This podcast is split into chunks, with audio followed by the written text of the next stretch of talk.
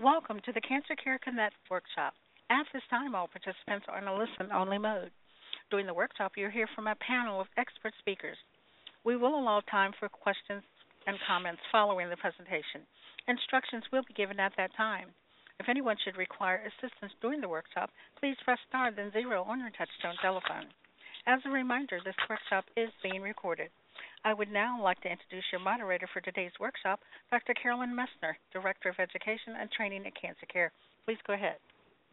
Oh, thank you so much, Norma. And I too would like to welcome everyone to today's program How Diagnostic Technologies and Biomarkers Improve Treatment Decisions for People Living with Cancer.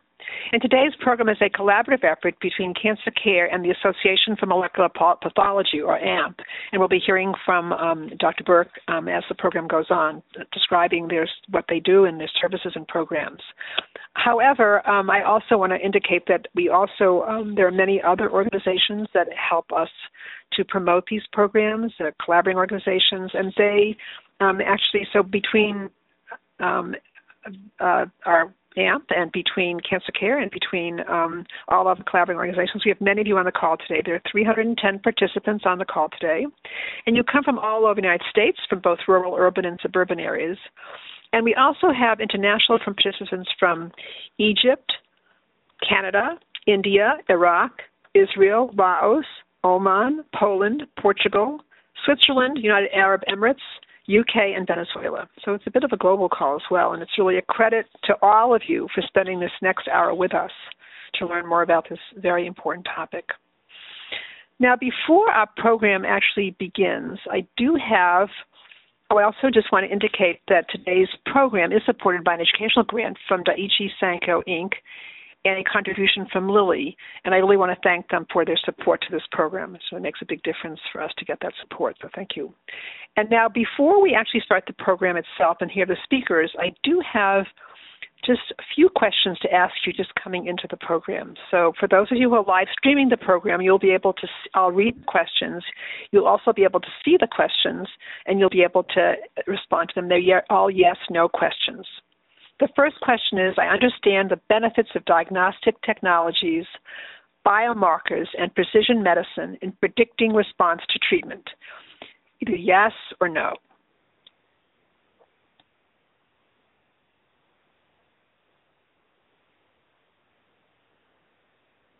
The second question is I know why the molecular portrait of cancer is so important in choosing specific cancer treatments?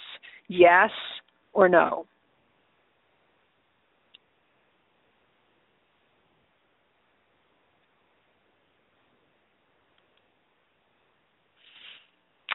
And the third and last question of this series is I understand my pathology report. Yes or no?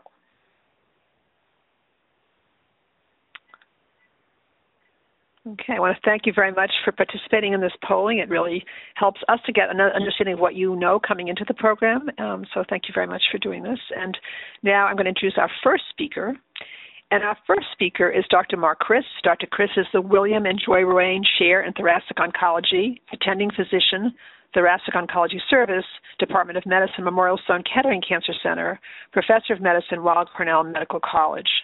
Dr. Kris will be addressing an overview of diagnostic technologies and biomarkers in the context of COVID 19 and how these technologies improve treatment decisions. It's really my great pleasure to turn this program over to my esteemed colleague, Dr. Kris. Thank you, Carolyn, and thank you all for joining us today. Um, the uh, I'll, I'll, try my best to demystify uh, this uh, term uh, biomarker, and and it is sort of a simple concept, and actually it is basically some characteristic of the cancer cells that make up the uh, the cancer that you are fighting uh, that is defining that that says um, what it is and also increasingly gives us a clue as to what might be the best way to combat it. Um, I think the first question that we have to uh, answer uh, when uh, we are faced with uh, something that appears to be cancer is to make sure it is cancer. Uh, and one thing I would like to uh, clear up is that in 2020, there is only one way to be sure to know that you have cancer, and that is to uh, examine a tissue uh, or a bodily fluid uh, under the microscope by a uh, pathologist. There is no blood test, there is no um, scan that can diagnose cancer. In 2020, you must have an examination of uh, a piece of that cancer that is affecting you uh, examined by a pathologist. I know that's a, a, a, question a lot of folks folks have. They think that a scan can tell you you have cancer. It cannot.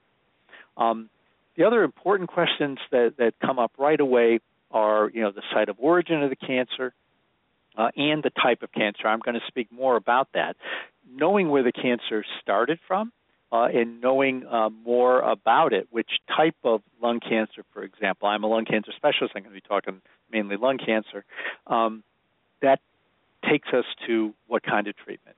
And the whole dream and the uh, um, realization of precision medicine uh, gets better and better as we better understand uh, what makes that cancer tick that's in your body. When we understand that, then we can combat it more effectively.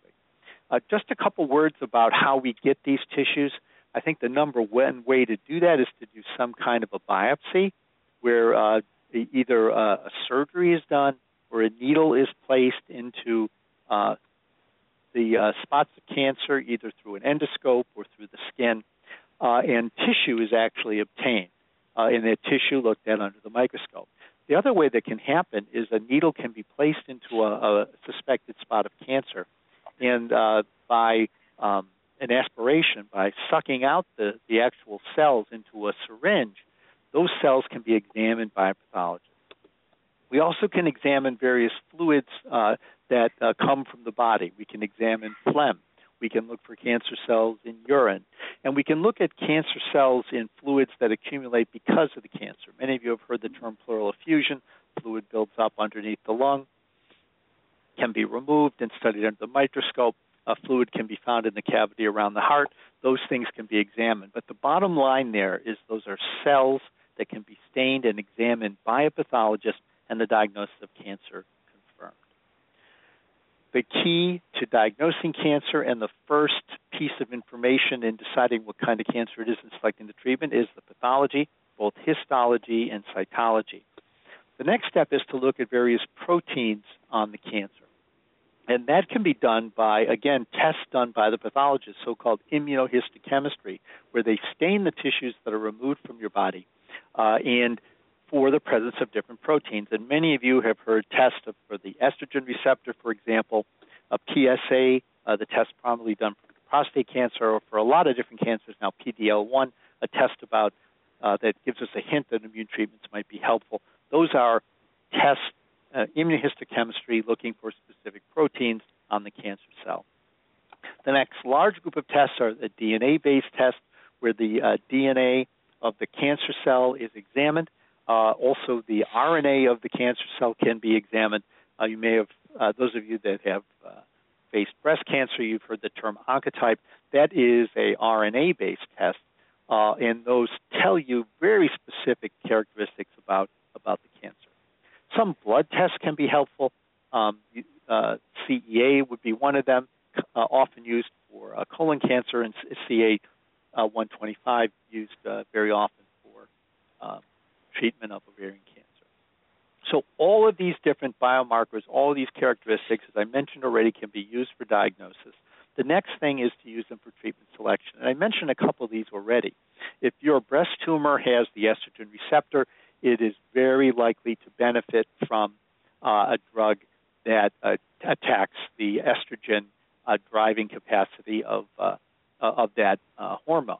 Uh, conversely, if you don't have that estrogen receptor, drugs that target that pathway are very unlikely to be helpful, and your doctor can then choose therapies which have a greater chance of benefit. What's very commonly being used now are DNA-based tests, and, and, I think lung cancer is probably the the common cancer where the most ones of these DNA-based tests are formed, where um, the presence of certain cancer causing genes like ALK or EGFR uh, can be detected. And if you find those uh, cancer causing genes, it says that drugs specific to damage to that gene can be helpful. Uh, conversely, if you don't have those, those drugs are not going to be helpful, and that's a useful piece of information too. Uh, so even though um, you may not have one of those uh, markers, those drivers, it's still a very good uh, piece of information in helping your doctors make a decision. And, and I know a lot of people are very discouraged when they don't have a mutation in EGFR or ALK, but one thing that we do know is that those tumors that don't have those mutations are much more likely to respond to immunotherapeutics. They can help people with EGFR mutant cancers, but not to the degree that those that don't have it. And the last thing, more and more, is that by these genetic tests can help your doctors uh, look for the presence of cancer and help you assess your risk from, from cancer. So I've, I've rushed through a very, very complicated area. I encourage you, this is all new. You have to learn about this through your healthcare team. Be uh, open to talking about these issues and, and to get a clear explanation uh, for you uh, in the uh, as this information comes through. But by understanding the characteristics of the tissue, you're going to have the most precise uh, uh, treatment and your best chance of benefit. a couple quick words about COVID. Number one, it's it's clearly disrupted everything. Uh, but I would urge you to be very uh, circumspect about letting it disrupt your cancer care. I think for the diagnosis of cancer and the treatment of cancer, um, it's very, very important not to let COVID stop the testing and, di- and treatments for your cancer. You need to look for ways to do it safely. You need to look for ways to minimize the risk to you, to your family members, and to the staff. So don't say, I'm not going to do it say, can I find a way that's safer than the usual way I used to do it? I think there are some tests that we can probably slow down, surveillance tests. You know, my doctor checks a CAT scan every two months. Perhaps checking every three months could be safe for you if you're not having side effects and having a good benefit. And that's something you need to talk with your doctor about. So, treatment, diagnosis tests, they really can't be postponed. Work with your healthcare team to get them done on time or as close as possible. Other tests you can be more flexible with, but by all means discuss it with your healthcare team and stay safe. Oh, thank you so much, Dr. Kris. That was an outstanding presentation and uh, really set the really set the context of today's program. So a lot of wonderful concepts that you presented, and uh, uh, so thank you. And I know it'll be helpful to everybody um, to think about these things and during the Q and A as well. Thank you. And our next speaker is Dr. Michael Mauro. Dr. Mauro is leader of Myeloproliferative Neoplasms Program, member Memorial Sloan Kettering Cancer Center, and professor Weill Cornell Medicine. And Dr. Mauro will be addressing the benefits of diagnostic technologies, biomarkers, and precision medicine in predicting response to treatment, and questions to ask your healthcare team about your treatment and quality of life concerns. Well, it's my Carolyn. pleasure now to turn this program over to my esteemed colleague, Dr. Mauro. Thank you, Carolyn. Um, and thank you, uh, Dr. Kris, for um, starting us off so well with uh, his overview and words on COVID. Um, so, next couple of minutes, I want to talk about um, actually through a few stories about certain diseases and how diagnostic techniques that have improved and biomarkers specific testing, what we call precision medicine, um, really is the mainstay and and uh, has revolutionized the way we treat cancer. Um, so, as we just heard, you know, we we used to diagnose cancer in quite a simple way. We would see, you know, and cancer is a very broad term. It's a cell growing abnormally. It could be something that's microscopic that is uh, caught at a stage when it hasn't changed structure or caused symptoms, and it's just. Um, but it, co- it could it could be something that obviously has caused great symptoms and has created a an abnormality, a growth, a mass, a lump. I think that's the way most people think of cancer. And in quite simple terms, historically and still today, as Dr. Kris said, you know, sometimes we're doing scans, surveillance, we're looking for things that might have grown back, might have shown up. We like to hear people um, checking themselves to make sure they don't see any evidence of, of, of a cancer returning. But we've gone so much deeper than that. As Dr. Kris outlined, you know, we need to get some of the the cells that are part of the cancer, the cell that's gone wrong, and we can really un, uh, uh, you know, sort of open the box and figure out what makes it tick. Um, in some cases, we can subvert what makes it tick. In many cases, with our newer therapies, um, and often the cancers, just like you know infections and other things, they kind of they throw out marker signals things that we can pick up or collect on, sometimes fro- floating freely in the blood, sometimes based off the cells um, that are are either a way to judge how the cancer um, might behave and how to treat it, how much of it is left, um, and a number of different things. So I'll tell you the story of, of a disease I treat a lot of, which is called chronic myeloid leukemia. It's not a, the most common form of leukemia, but it really was a, an example of how targeted treatment, precision medicine really changed the whole game. Um, historically, this was a cancer that would change the numbers in a blood test, and people had symptoms, and we knew that it caused. It was the first human cancer linked to a genetic abnormality. So that was interesting that we could look at the cell and, and by techniques we've had now for many years, we could look at the chromosomes, the DNA, the, the structures that make up the cell, and say this this is this type of cancer. But um, in about 22 years ago, or 23 years ago, the first clinical trials um, started using a, a, medication called Gleevec, which um, now that we knew what made the bomb tick here, we could diffuse it. We could really go in with a drug that was targeting exactly what um, that marker that we saw in this cancer, what how it changed the cell, um, and that was an example that really changed the way we treat cancer. Other treatments were on the horizon. Hormone treatment for breast cancer, Dr. Kris had mentioned. Um, so there are many ways to subvert a cancer. You know, starve it, block something that it's using block block a circuit. Um, uh, you know, have it fall on its own sword, as we say, come with a programmed cell death. Get the immune system to attack it, etc.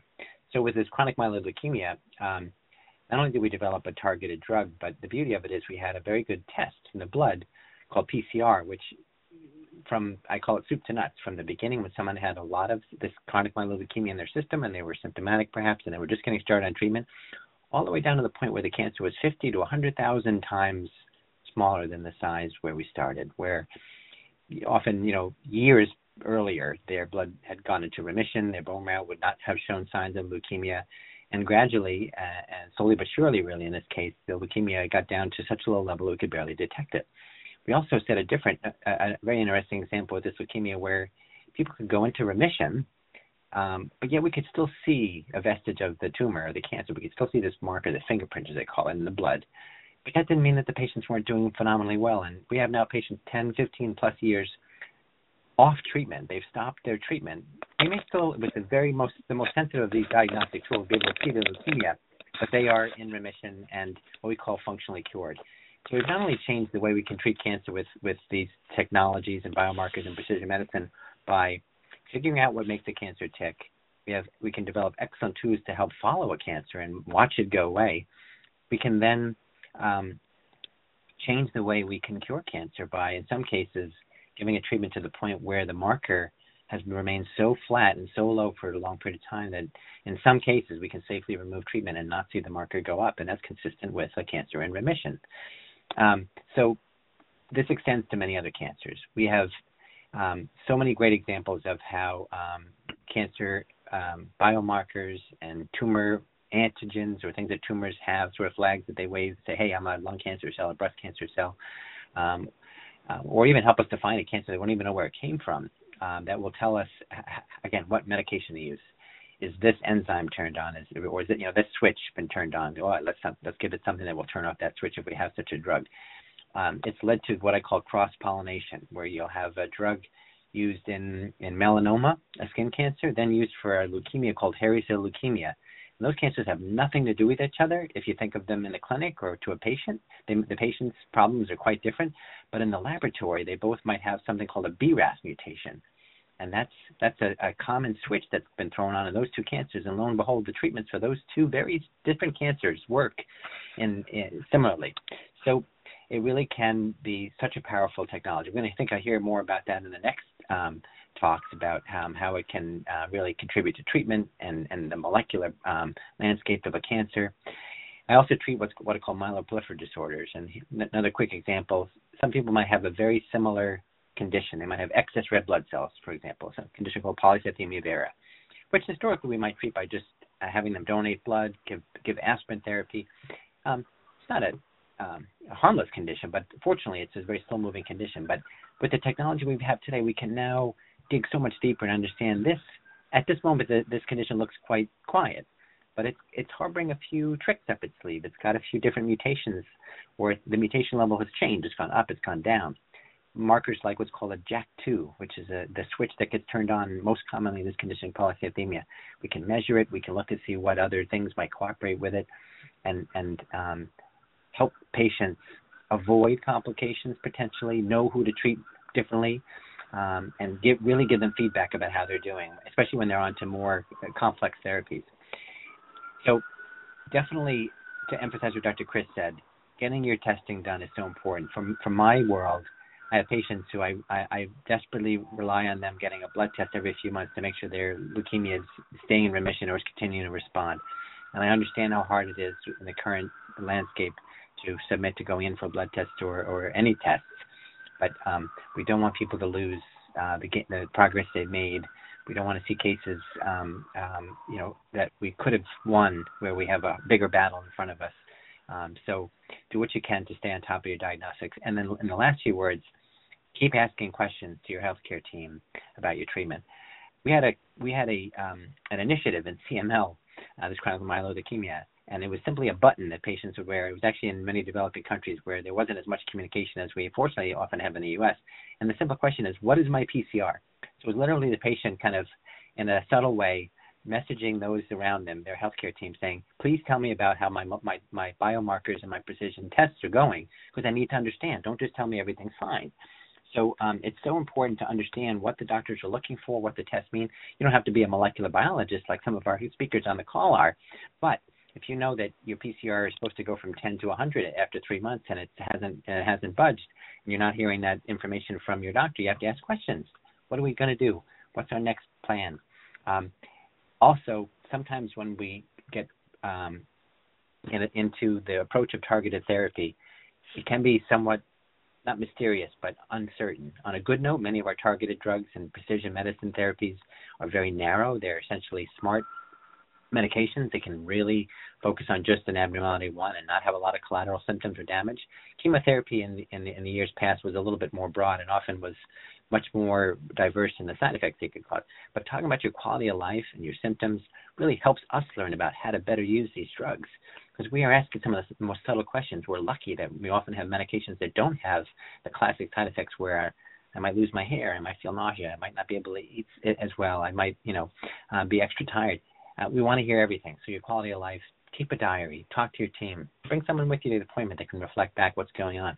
It's all important in this era of COVID, in this era of molecular diagnostics and advances like we've talked about, and just for everyone as we continue to make great advances in cancer. So let me stop there and pass the ball to my colleagues. Oh, thank you so much, Dr. Mauro. That was outstanding as always, and um, I know there'll be questions for you during the Q and A. Thank you so much. Thank you. Um, and our next speaker is Dr. Tanios Bakai Saab, and Dr.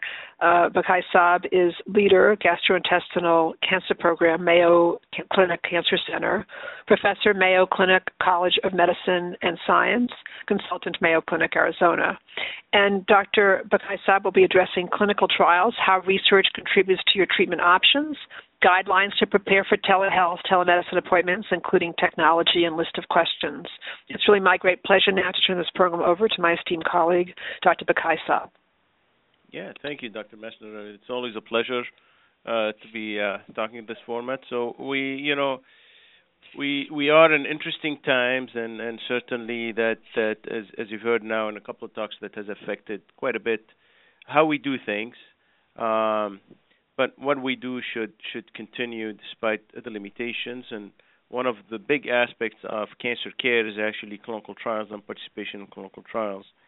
And the main the main reason for this is because, as as we know, although we've done significant strides in cancer and cancer treatment, and we've uh, moved the needle quite significantly, in fact, for patients, you know, we turned this into a chronic disease. Uh, but we we still are a long way from from curing cancer, from uh, ensuring that cancer will essentially become a curable disease. And this is what a lot of the clinical trials uh, are and continue to do is complement and move our care, uh, uh clinical care excellence uh, into research questions that ultimately will create the options of the future.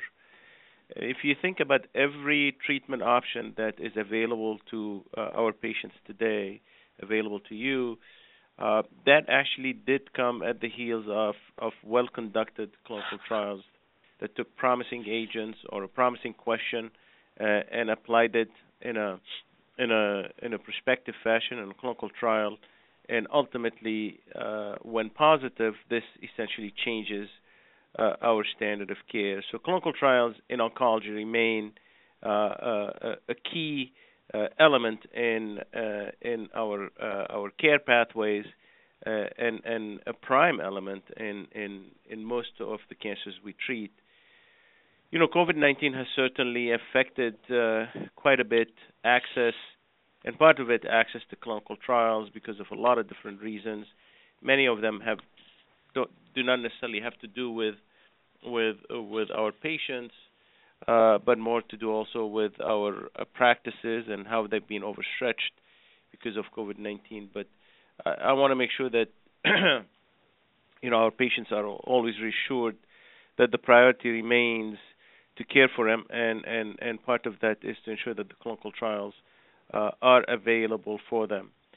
As as uh, care gets even more complex, and as you've heard, uh, you know, in the the prior two talks, we have a number of of of agents in development that are specifically targeted to a molecule or to a protein, uh, and we have a lot uh, and a lot of different ways to identify these targets now, from the tissue to the blood. So we have an incredible ease uh, when used appropriately to find the targets that we want to go after, and we have a whole list.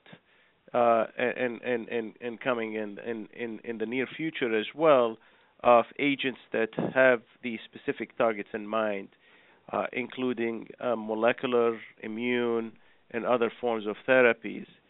And so clinical trials, uh, you know, help enhance access a lot of these agents that otherwise would not be available in actual clinical care. Uh, so there are a lot of a lot of uh, positives uh, in terms of how research contributes to the treatment options, and primarily focused on the fact that it expands significantly treatment options, and ultimately we hope that a lot of this research uh, changes the landscape of how we treat cancer in the future. Um, part of the challenges of uh, of COVID-19 uh, is uh, mobility and, and patients able to come to the clinic. Uh, and for a lot of different reasons, uh, one exposure uh, to potentially sick patients and, and, and, and, and then the risks that come with it. Uh, our patients are a vulnerable patient population, so patients with cancer, patients who are undergoing treatment, have a higher risk of being more sick uh, from COVID-19 and even dying from COVID-19. And so that has moved uh, uh, a lot of our clinics into the world of telehealth or telemedicine. Uh, now, a lot of a lot of the institutions uh, uh, and, and and practices have been preparing for for telehealth and telemedicine as part of the future before even COVID-19 hits. So COVID-19 has accelerated essentially our desire to provide this as an option to a lot of our patients. Now, the, the main question is it for everyone? And the answer is likely not in the future. Is it very useful? The answer is absolutely. It allows essentially a lot of our patients who live farther out, who do not want to travel uh, uh, frequently, although travel will remain necessary for most of our patients because uh, of treatment or scans or what have you. But but telehealth especially as a lot of our agents are moving to oral agents, uh, you know, will facilitate us visiting with with our patients uh, at uh, at at times that otherwise they don't need to be in the clinic to do a quick check, a quick health check.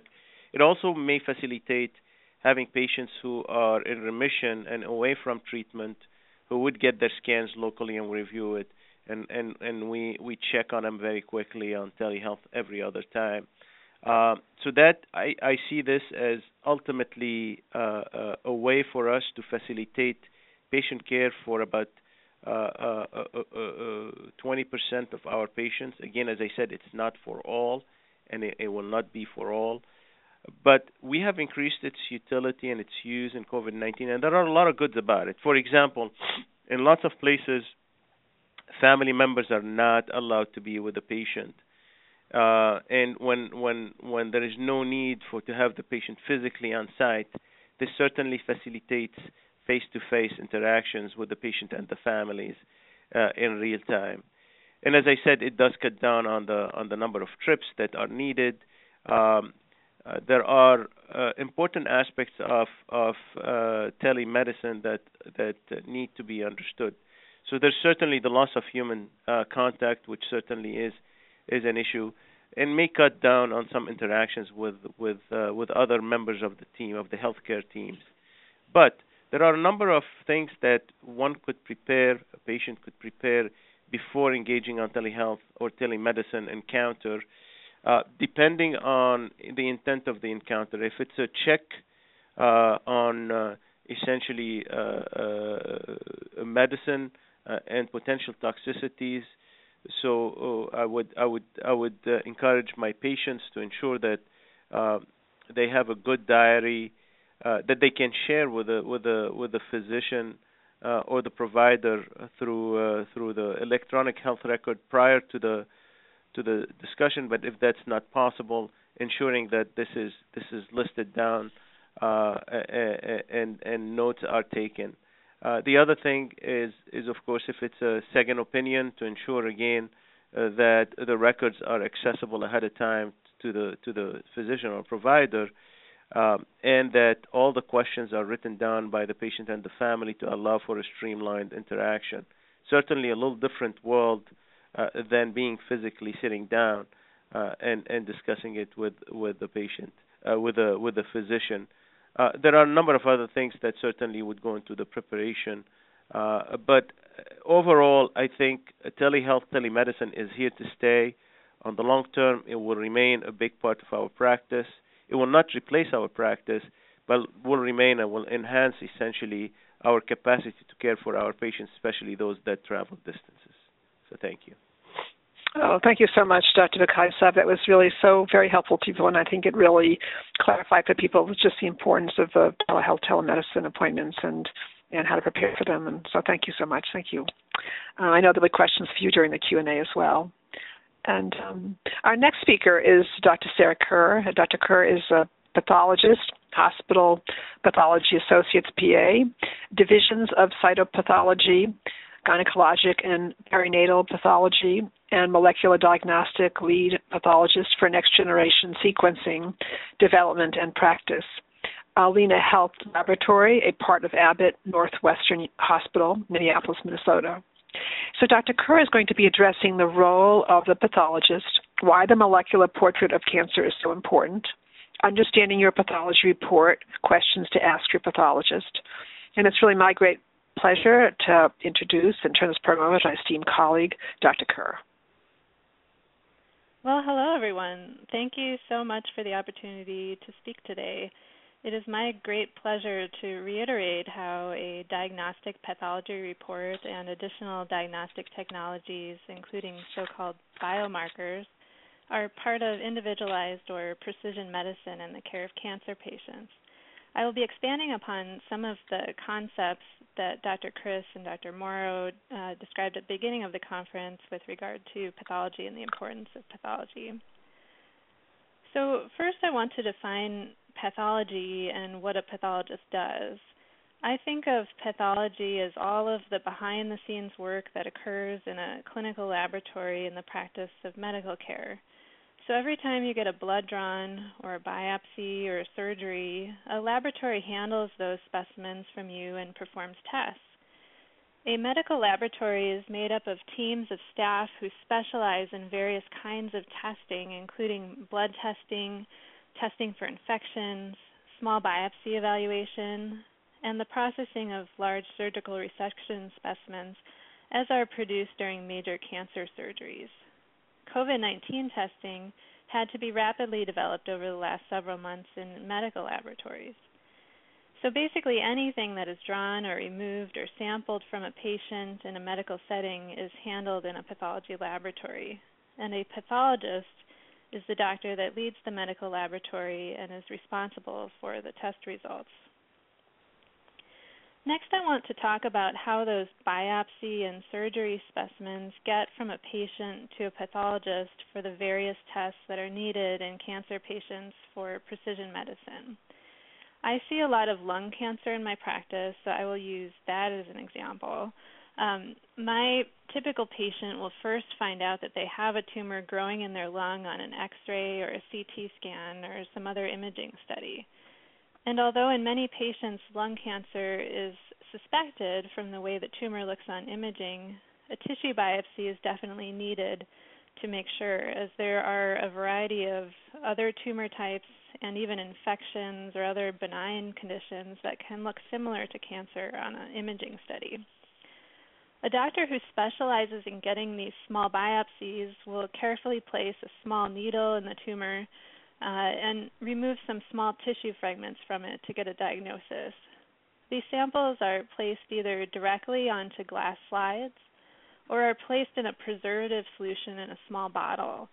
And sometimes I, as a pathologist, go to the room during the biopsy and look at cells under the microscope while the patient and the doctor doing the biopsy are still in the room so that I can tell them whether they have enough cells for all of the tests that we need to perform uh, these days. And so it is helpful for all of us to be there in the room at the same time so that we can work together to try to get the best sample so that the patient doesn't need to come back for another biopsy later. Um, so after that first biopsy, all of the slides and bottles of tissue go to the laboratory for further processing. And the tissue in the bottles is processed into this little block of wax that we cut into very fine, thin sections that are also placed onto glass slides to look at under a microscope. This is called formalin fixed paraffin embedded processing, or you might pe- hear people say FFPE. The pathologist looks at all of the glass slides and tries to decide uh, what the tumor is that was biopsied. If we see cancer in the biopsy, we have to determine the kind of cancer that it is. So, for example, in lung cancer, there are important decisions that are made based on if the tumor is adenocarcinoma or squamous cell carcinoma or small cell carcinoma, which are all different kinds of lung cancer with different treatments. And in the example of lung cancer, adenocarcinoma treatment is the most likely to be influenced by the results of biomarker tests. So we have a different testing pathway often for um, adenocarcinoma as a type of cancer versus other types of lung cancer, and this is this parallel concept is true in uh, other um, cancers of other sites. So this process of making a diagnosis usually takes a few days, but it can take longer depending on the tumor type. After all of this work in the laboratory, then a cancer patient and their doctors will receive at least two or three different pathology reports. The first report is the diagnostic report containing the final diagnosis for the tumor. The diagnosis is based on the appearance of the tumor under the microscope, in addition to special types of stains that we do on the tumor tissue, often called immunohistochemistry. This diagnostic pathology report is the basis of many decisions that will happen in the treatment of the patient's cancer, and in fact, some studies have suggested that up to 80% of medical decisions are based on pathology reports or other laboratory results. Um, so next, the type of the next type of pathology report that you might see associated with the biopsy is the biomarker report. So um, these days, next generation sequencing and other molecular reports will summarize what is going on in the tumor that may be useful for personalized treatment. Testing for biomarkers can take a few weeks or more after the initial diagnosis, which I know can be very frustrating, but we're getting faster at this all the time. Um, molecular biomarker testing looks at the differences basically in cancer cells in comparison to other normal cells in the body. So, cancers are typically growing out of control due to changes in their programming, commonly called DNA. These changes in the DNA come from a variety of come in a variety of flavors that you might hear, um, and these changes that occur in cancer cells are called mutations or fusions or amplifications or rearrangements or other words. All of these words describe changes in the cancer cells that are different from the normal cells in the body. And researchers have found ways to make medicines that will block some of these mutations. So, for example, the EGFR mutation in lung cancer now has a variety of medicines that can be used to block that mutation and stop the cancer cells from growing. And in some cases, we want to know if the cancer is producing too much of something. So you may have heard of PD-L1 testing in a number of different cancer types. With PD-L1 testing, we are looking under a microscope at a stain to determine whether the cancer is producing a, a protein called PD-L1 to hide from the immune system. If the PD-L1 pathway is blocked by a medication, the body can then fight the cancer cells better, just like it would fight off an infection. And so, all of this testing information for a cancer will be described in one or more of these pathology reports. I really encourage you to have a copy of your pathology reports, especially as you are getting multiple opinions from different doctors who may have different medical record systems. You, I know that the pathology reports can be difficult to understand at first, especially if you don't have a medical background. So, if you have questions about your pathology reports, I would first start with your oncologist or your primary care doctor who you know and trust. It is very likely that they have also discussed the pathology report with the pathologist already, and they may be able to answer all of your questions. And because they know a lot of things about your health, they may be able to put the diagnosis and mutation information in perspective when you are talking about treatment plans.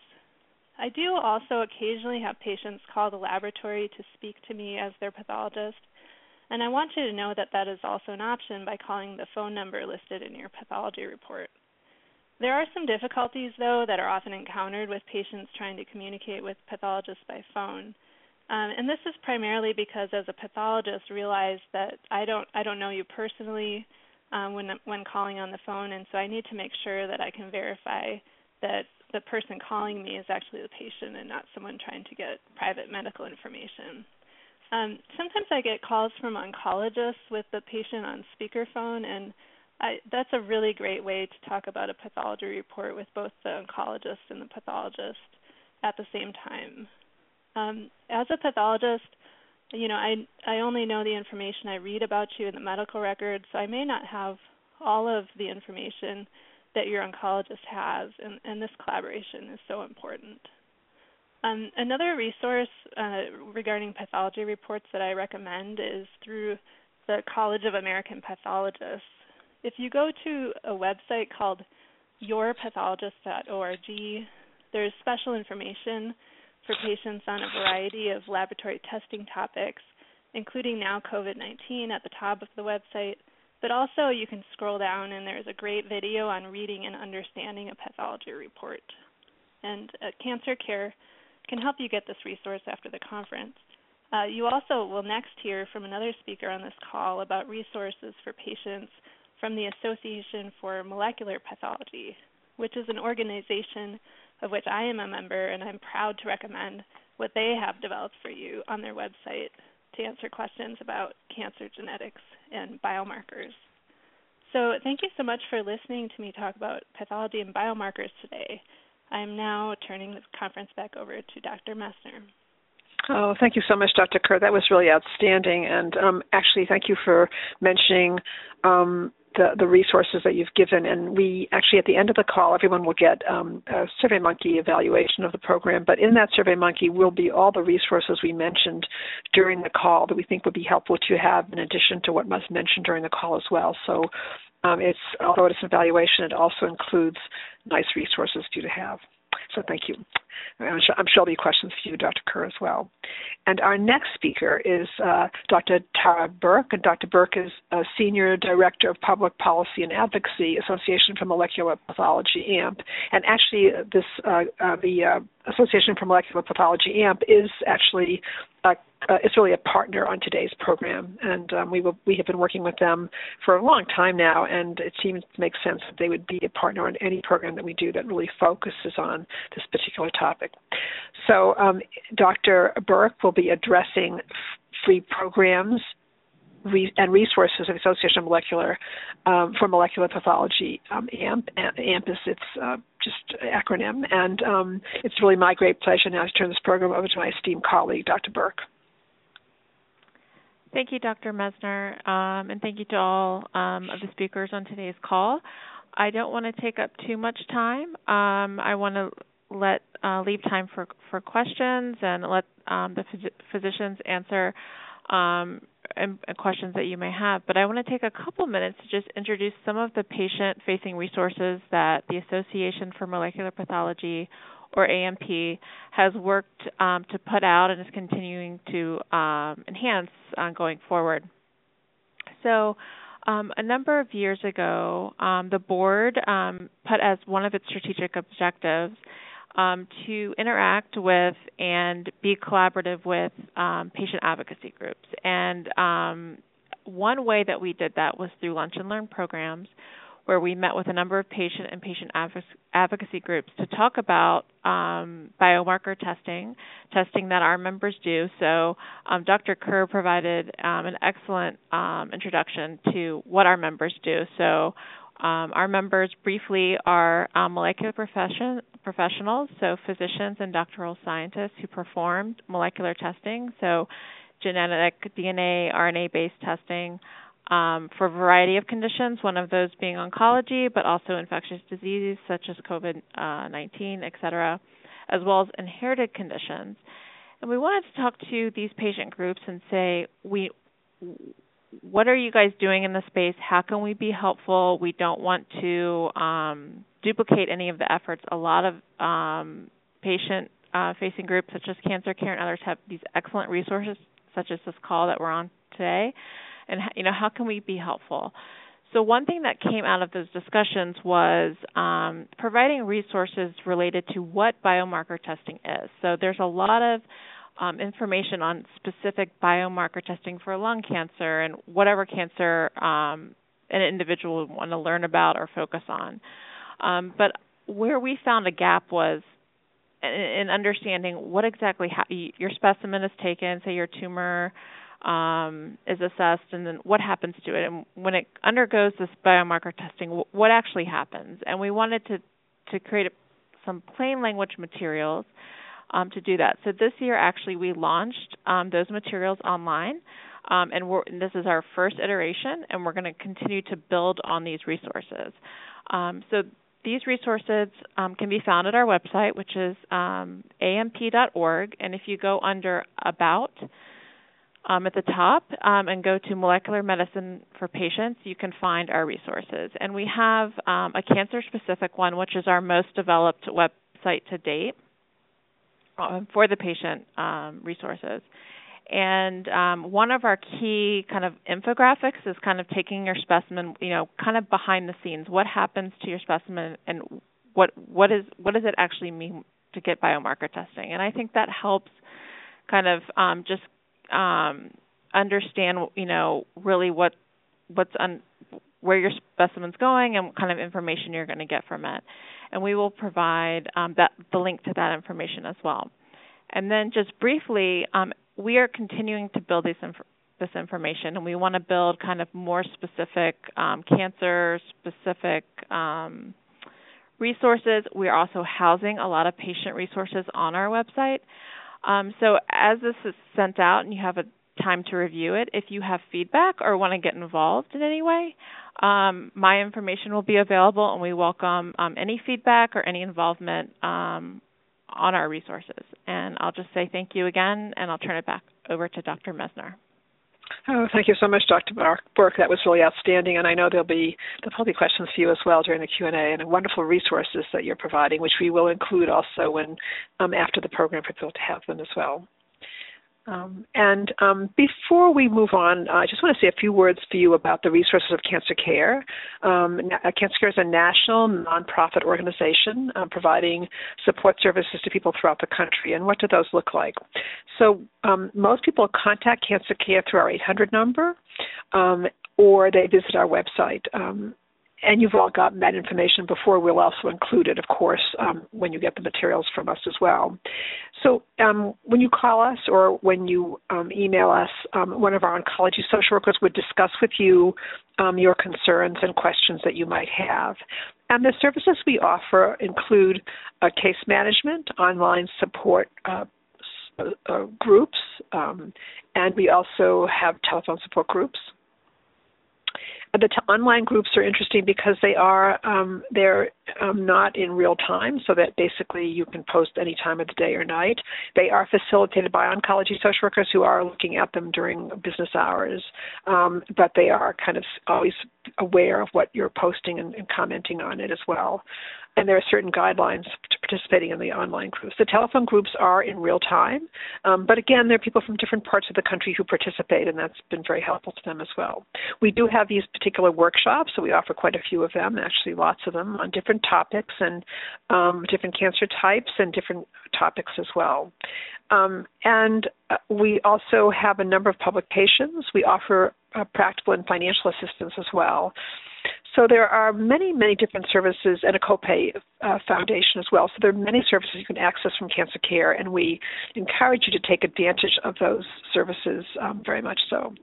Um, and now, before we move on to the Q and A, I just have some brief questions to ask you at the end of the program, so that um, we get a sense of what your experience has been on the program itself. So the first question is and for those of you live streaming, you'll be able to address these questions. They're yes, no again. There are just three of them. As a result of this workshop, I better understand the benefits of diagnostic technologies, biomarkers, and precision medicine in predicting response to treatment. Either yes or no.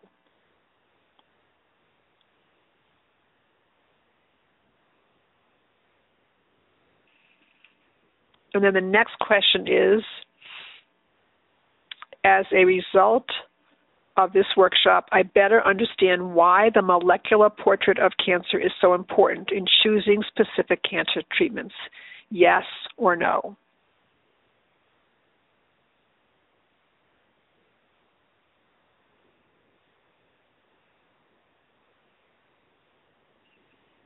And then the last question is As a result of this workshop, I am better prepared to understand my pathology report. Yes or no?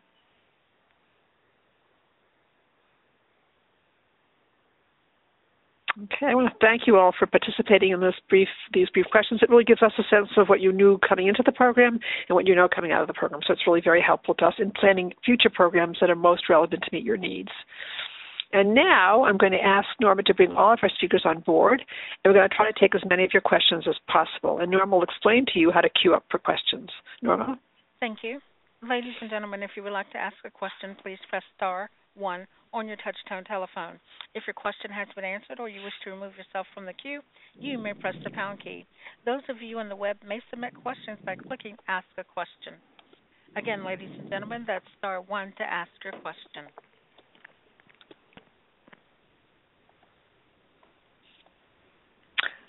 And we have um, some questions from our online participants. Um, and um, the first question um, for Dr. Um, Dr. Mauro and Dr. Bakai Saab, what treatment diary or symptom tracker do you recommend for your patients? Uh, this is Michael Mauro. Um, I'm not sure there would be one specific. I mean, I think many treatments or even studies don't always require one, so having anything is helpful often for symptoms, you know, sort of a, a good notation of symptoms or problems when they occur, um, a good list of medications um, that are taken in addition to any other treatments. Uh, basics. There are probably cancer specific um, diaries and and um, logs that are probably better suited, and I, I probably would say to look for advocacy groups in specific cancers. I mean, I think Cancer Care um, probably can point us in the direction. Um, and um, and, and other cancer-specific uh, patient advocacy groups may have some tools out there. But I would just say, um, I mean, and, and of course, discussion with the provider. So so you know, good. It can be built quite easily. The thing, I mean, it may not be so obvious what someone might be wanting to hear about or know about or to log. So uh, I, I welcome other comments. Yeah, no, I mean it. It is it is uh, site specific. You know, every institution may have its preferred ways. Trials may or may not have their own diaries included that would be given to the patient. And again, it all depends on the platform, clinical platform, research platform, and you know there are there are certainly uh, uh, some if it's pill pill diaries that you know are are uh, apps uh, on phones or, or iPads uh, that would be actually preferable to discuss first with the clinical team if they're appropriate. Um, and there is the good old way you just have a notebook and and you write on it on a daily basis, you know, what symptoms you've experienced. And we've had a lot of patients do that, track. Some of them excel, uh, track their temperatures and their symptoms on Excel sheets. Uh, so there's nothing really specific. Excellent. Thank you. Um, and another question. This one would be um, for Dr. Kerr. How is a patient assured that the pathology results are accurate? Is there a second review automatically conducted within the department, or does a patient specifically have to specifically request one? That's a really good question. Um, so uh, within my practice, and it's it's practice specific, every new diagnosis of cancer is reviewed internally by a second pathologist. So we always co-sign, we call it co-signing a new diagnosis of cancer to another pathologist. And that's something that you can figure out from looking at your pathology report. So it'll list who the primary pathologist is responsible for the report and anyone who might have consulted on that case and looked at it also. Um, but you know, even within groups, um, it, if just because you have a couple of pathologists in a group look at your cancer, um, it doesn't mean that you know a second opinion might not be worthwhile. And I would recommend talking to your oncologist or your primary care provider about your diagnosis and whether or not they think that um, your particular situation might um, might warrant a second opinion. So we actually automatically uh, in some cases, will do second opinions if you transfer care, say, to a different healthcare system. Um, their pathologist might review again your case before their doctors uh, get involved in your care for a medical second opinion. So there are a number of ways where um, pathologists re-review your diagnosis, and I would talk to your oncologist about whether it's something that you would have to request to go out to, a, you know, say an expert pathologist, or whether um, another pathologist within the same group has has looked at your at your report and so forth. Excellent, thank you, Dr. Burke. Did you want to add anything to that, or anyone else? Or? Okay, sounds very yeah, comprehensive. Would, okay. Oh yes, yes. Um, I, I think Dr. Kerr had an excellent answer. I would just also um, add that laboratories have kind of internal uh, quality assurance measures and um, are regulated by um, under CMS under the Clinical Laboratory, Laboratory Improvement Amendments, um, which helps um, to ensure quality results. Excellent. That's important. Oh, thank you. Thanks so much. Okay. And then this question, uh, I guess for both Dr. Um, Mauro and Dr. Bakai Saab, um, who is eligible for biomarker testing? I'll let my colleague take first crack at that one. Okay. Yeah. Uh, well, I mean, again, it depends on on the situation, and that's uh, a decision that has to be made with uh, with the clinical team, and depending again, you know, in in settings like like like like ours and and and and Dr. Mauro's. Uh, you know, clinical setting uh, where we have an abundance of clinical trials and a largeness of, of availability of clinical trials that may depend on checking wide uh, biomarkers, I mean, we automatically do these uh, checks at at the door. But you know, in a in a pra- in a practice where most uh, most care is standard of care treatments, then it it has to be individualized. Whether you know there are approved modalities or not that depend on biomarkers. So I know this answer is broad, but it's really has to be individualized. uh, this is Michael Mauro. I would I would just add that um, many large centers, research centers, or just cancer centers often have what's called a biobanking study or, or a backbone where almost any patient, sometimes even not with a cancer diagnosis, uh, but almost any cancer patient diagnosis is often there's a gentle request that if the blood or a tumor sample is being taken, if um, if the patient is willing, and, and of course um, informed consent and, and, permission will be requested, but to put that into the into the into a bank. So um, biomarkers and diagnostics can be done, if not today, but tomorrow, ten years from now those are invaluable samples. So um, I think the spirit of the question one who is who's eligible. I think almost everyone should consider themselves that they could contribute or their cancer might be better treated with a biomarker test. Um, and then you know th- then it gets down to the specifics as my colleague mentioned that there's um, it's often there are going to be certain scripts for a clinical study. There are going to be certain scripts for a certain cancer. There are going to be certain scripts for a certain cancer center and what they might want to do versus another. So I think keep keep asking that question. That's a very good question, especially in 2020 and beyond. Excellent. And um, for Dr. Bekaii-Saab, is it possible to use diagnostic testing at home, like chemotherapy blood markers, if patients do not feel safe going to a clinic or hospital for testing? Uh, that's that's more complex.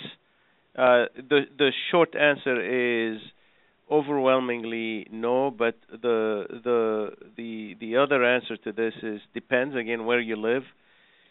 Uh, so, for example, you know we do have uh, in in some aspects of our care a choice of uh, doing liquid biopsies, meaning you know just checking the circulating tumor DNA to decide on the next therapy, and we've essentially worked with the companies that run these tests, and they do have ambulatory uh, uh, nurses and phlebotomists who essentially would go to the patient's home and would draw this. There's also, you know, services through home health care. But again, it has to be with a purpose. If a patient is being treated actively, then it doesn't make sense to do that because they're going to be in the clinic anyways. If it's for routine testing or for change in decisions, and the patient has has no uh, uh, uh, treatment uh, uh, planning Uh, at the time, then then you know there may be some solutions, but again they're not as widespread and as desirable as uh, as they should be at this point. Dr. Messner, if I could if I could add a quick comment, maybe a little bit of optimism. I gave this example of chronic myeloid leukemia where we have a specific test. And prior to the pandemic, and definitely with the pandemic, we have taken advantage of what we call remote testing through a kit where instead of coming to the center, a patient can have a kit sent to their home, not a home blood draw, but at least a local blood draw that can be sent to a reference center, like a, a major cancer center, for continued diagnostics or biomarker or you know precision medicine tests done in, repeatedly in that same center often gives you the best data and best answer. Um, and I think we continue to push the envelope to say how can we do this easier, better. I have colleagues that have pioneered, for example, having a drop of blood drawn on a piece of paper and and being able to do the same assay that we would do on a tube of blood in, in, for a patient who's sitting in the clinic that day. So stay tuned and and and definitely ask about the possibility of remote testing.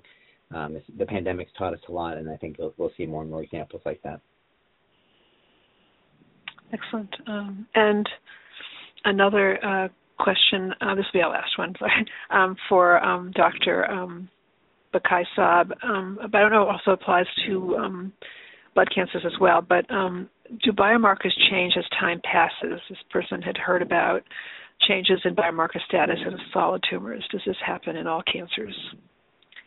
I mean, some do, and yeah, some do, and some don't.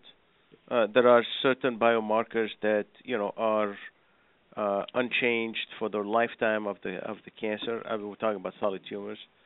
Um, and there are certain uh, you know markers that change. For example, I'm just going to take it to HER2, uh, which is a target that's present in a number of different cancers, mostly in breast, gastric, and, and we're finding out in colorectal.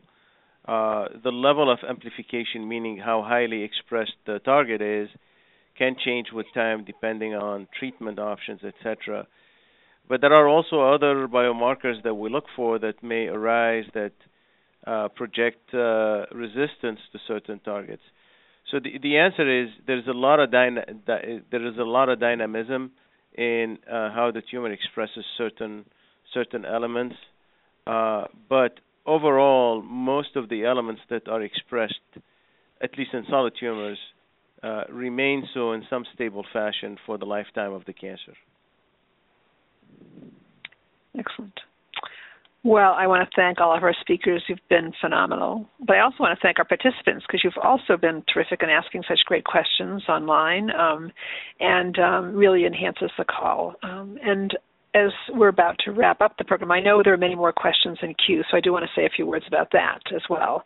Um, for those of you who uh, may still have questions or who asked a question but have another question you want to ask uh, that follows up to it, we do recommend that everything you learn today, you take it back to your treating healthcare team because they, of course, know you the best.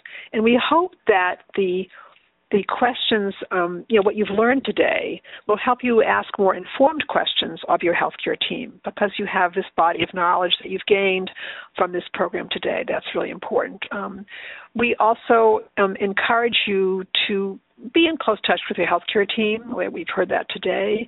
Um, the pandemic has, and to some extent, uh, made people sometimes a little bit more reluctant to go in for in, in in person appointments, and so we have telemedicine and telehealth. But there are some appointments that are really essential, and the screening and all the things that have to be done. Please follow up with your healthcare team about that. We don't want you to miss um, an important step along your treatment course. Um, through fear. We want you to talk to your healthcare team about your concerns and and have them be your best guide um, in helping to, um, for you to follow the very best um, you know protocol for your treatment. That's really important, particularly today. It's really very important um, and going forward.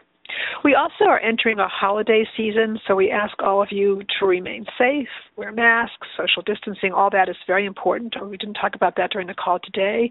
Nevertheless, we do encourage all of you to really take good care.